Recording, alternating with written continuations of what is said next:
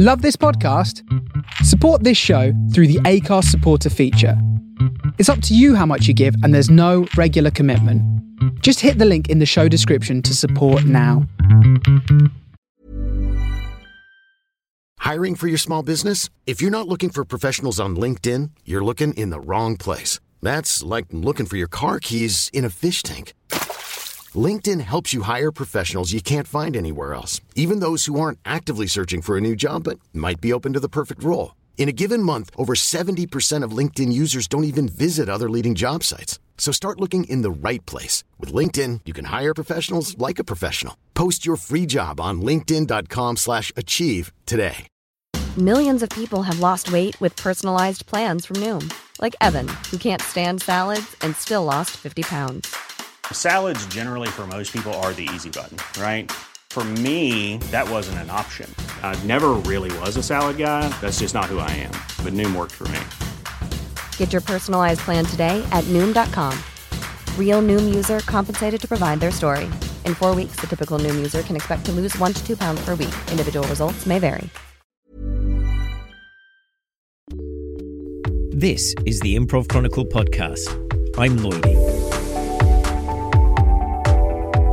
It's Tuesday, 30th of July, and in Newcastle, England, there's a brand new improv festival underway this week, trying something new in a city where the improv scene's grown tremendously in the last few years. Earlier this month, in a different continent, it was the 11th Sarasota Improv Festival. More and more improv communities are taking the plunge and celebrating by having their own improv festival. But what makes an improv festival work? Is it possible to define what it could be or should be? And how have improv festivals changed in the past couple of decades? United Express would like to welcome you to Sarasota. where The local time is approximately 11:56. Hello, friends. There's like three uh, like warm up rooms for the call time. Stacey Smith So is a you- teacher and performer at IO and Comedy Sports in Chicago.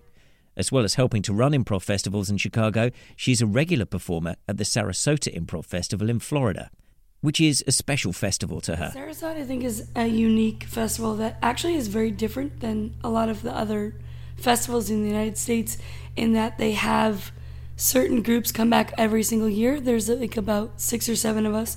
The available cup holders, Stacked, Dad's Garage, SAK Comedy Lab.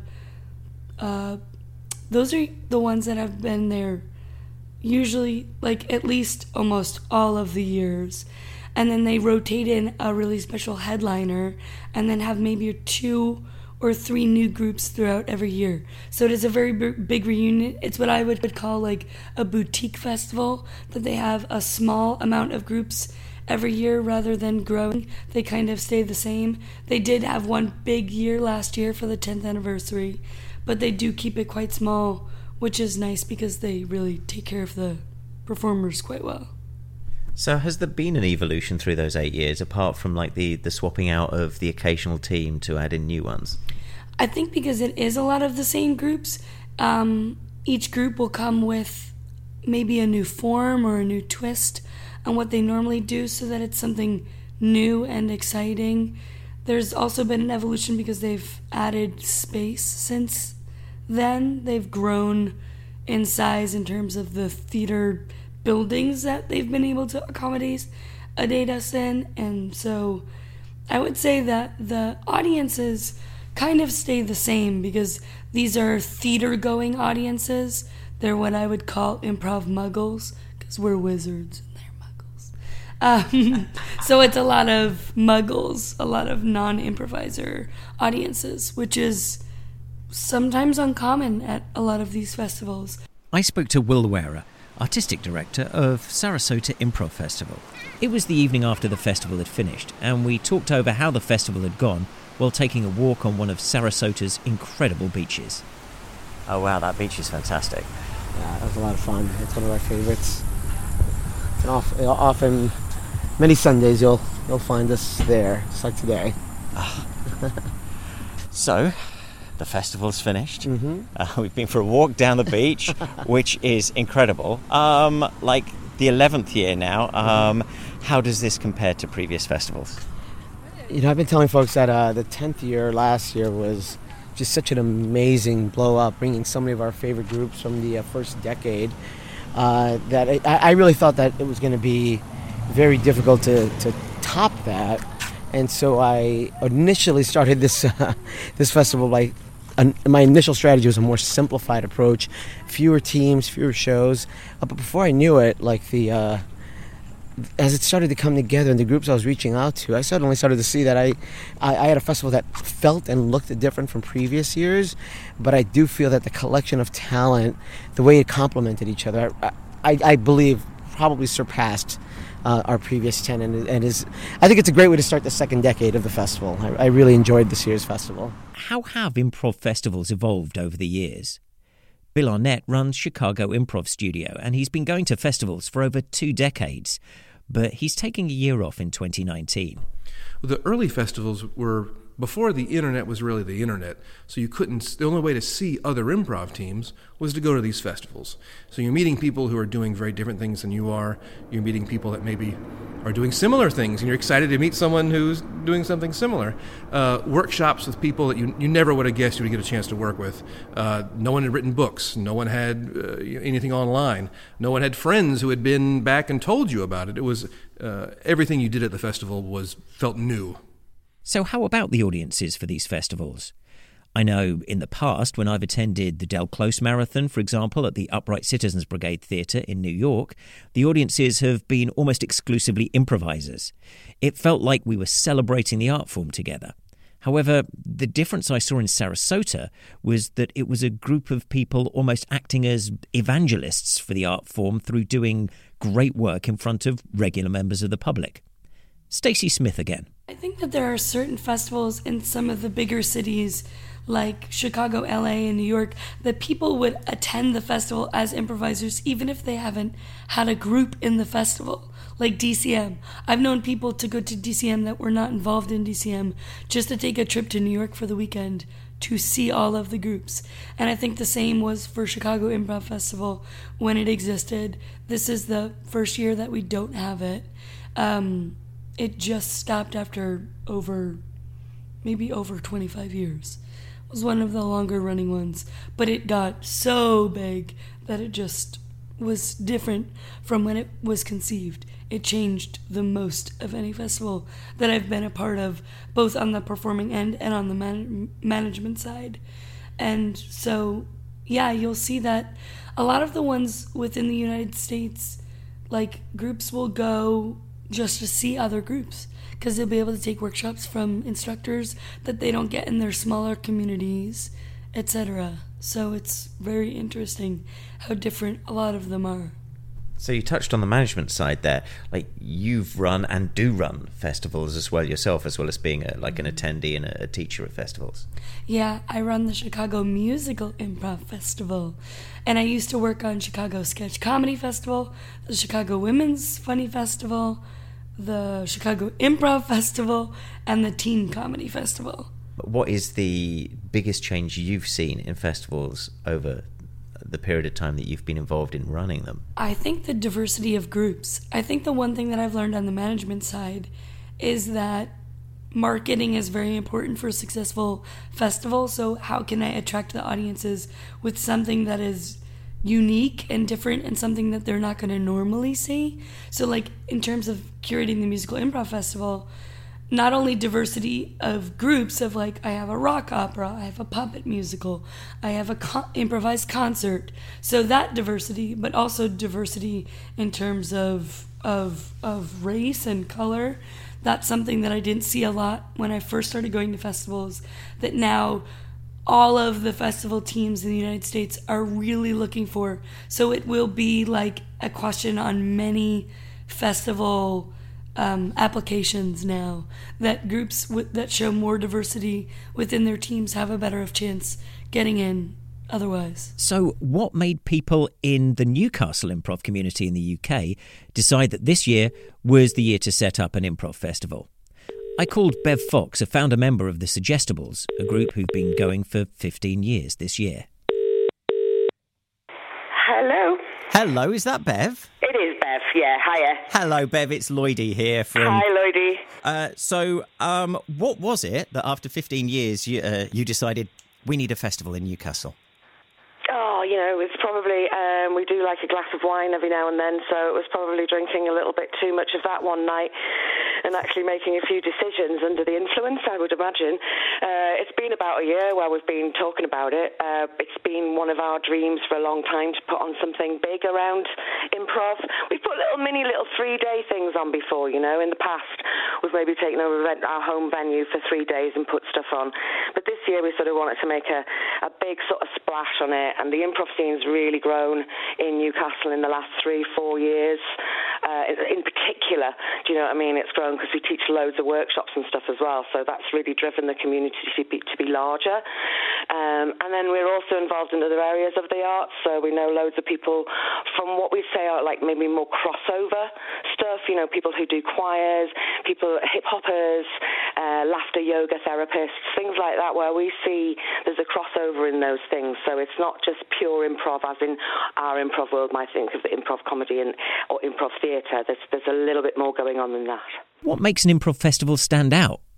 Will Luera of Sarasota Improv Festival. Uh, speaking for the way I've started to produce festivals and the festivals that now I prefer, I've been very influenced by what I'll just sort of I'll throw out a blanket statement and just say the European model, where I've uh, many of the festivals I've done in Europe have been these very well curated collection of groups with some uh, almost like all star shows thrown in.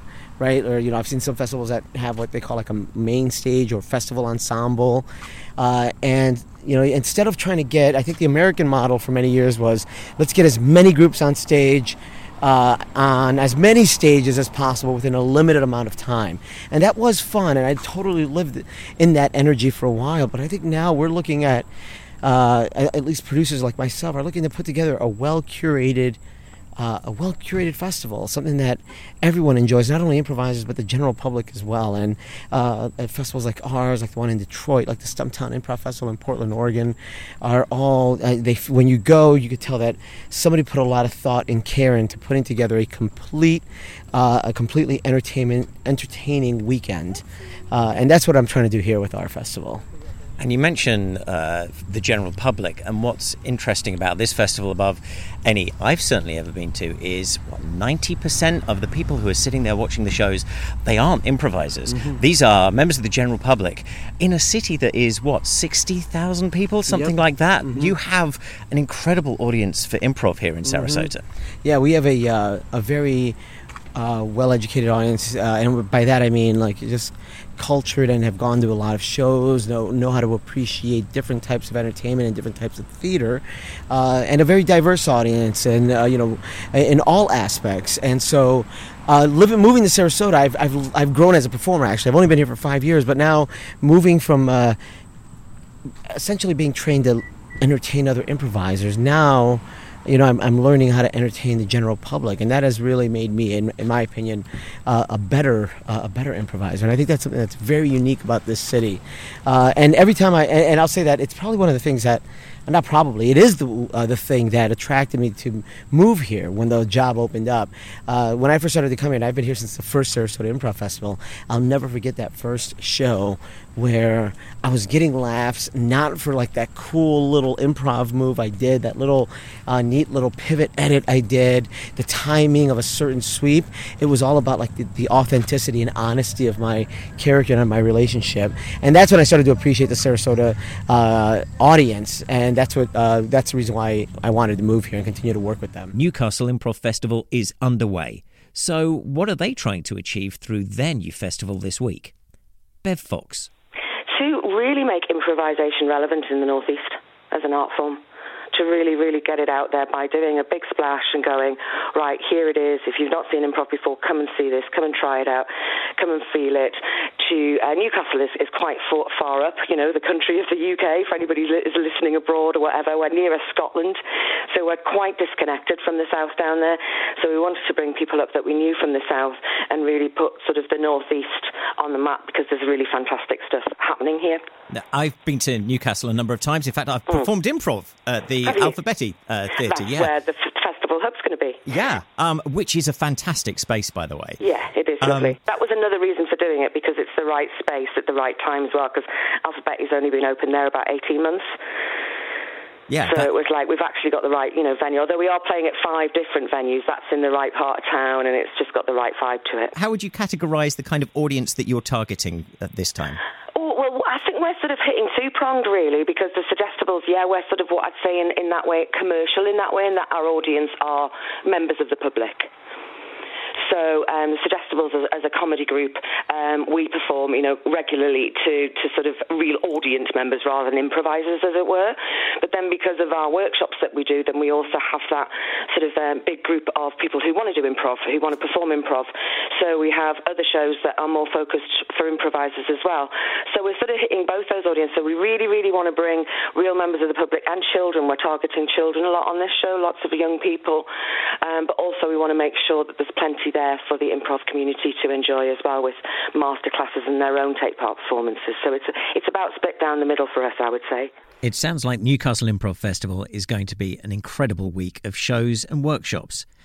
Back to Bill Arnett at Chicago Improv Studio. Given his two decades of attending improv festivals, what does he think are the perfect ingredients to make one? You know, the festivals that I have preferred in the past are ones where a festival goer feels uh, welcome. And by that, I mean that they can see a lot of shows for either free or for, for not much money, uh, that has organized after show activities, maybe even organized during the day activities.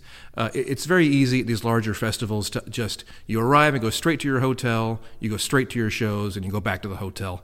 Uh, and, and the fun festivals, especially the ones back in, back in the 90s, did a very good job of getting all the performers opportunities to meet each other, to chat with each other, and just socialize.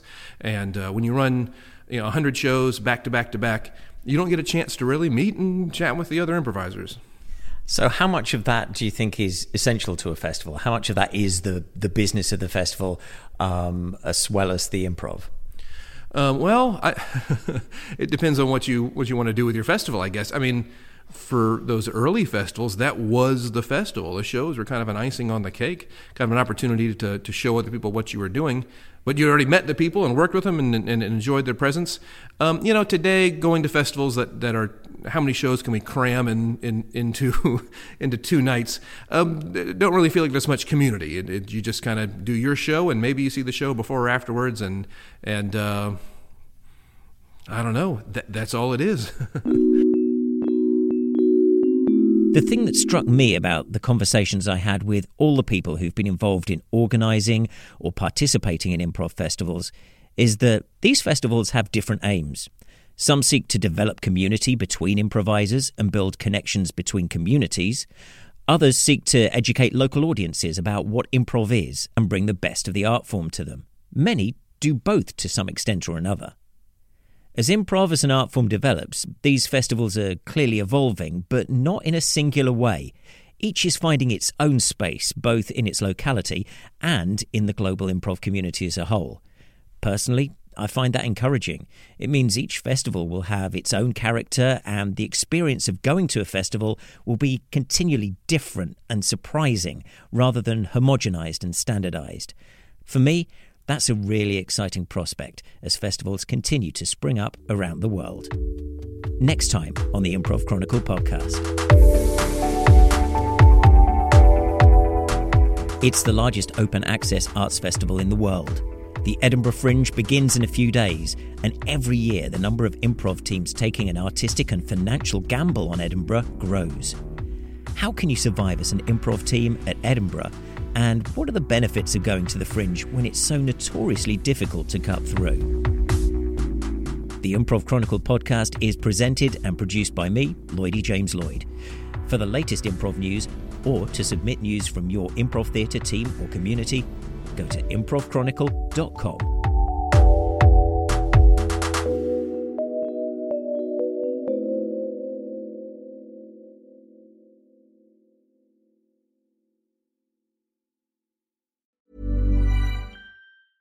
Planning for your next trip? Elevate your travel style with Quince. Quince has all the jet setting essentials you'll want for your next getaway, like European linen, premium luggage options, buttery soft Italian leather bags, and so much more. And is all priced at 50 to 80% less than similar brands. Plus, Quince only works with factories that use safe and ethical manufacturing practices.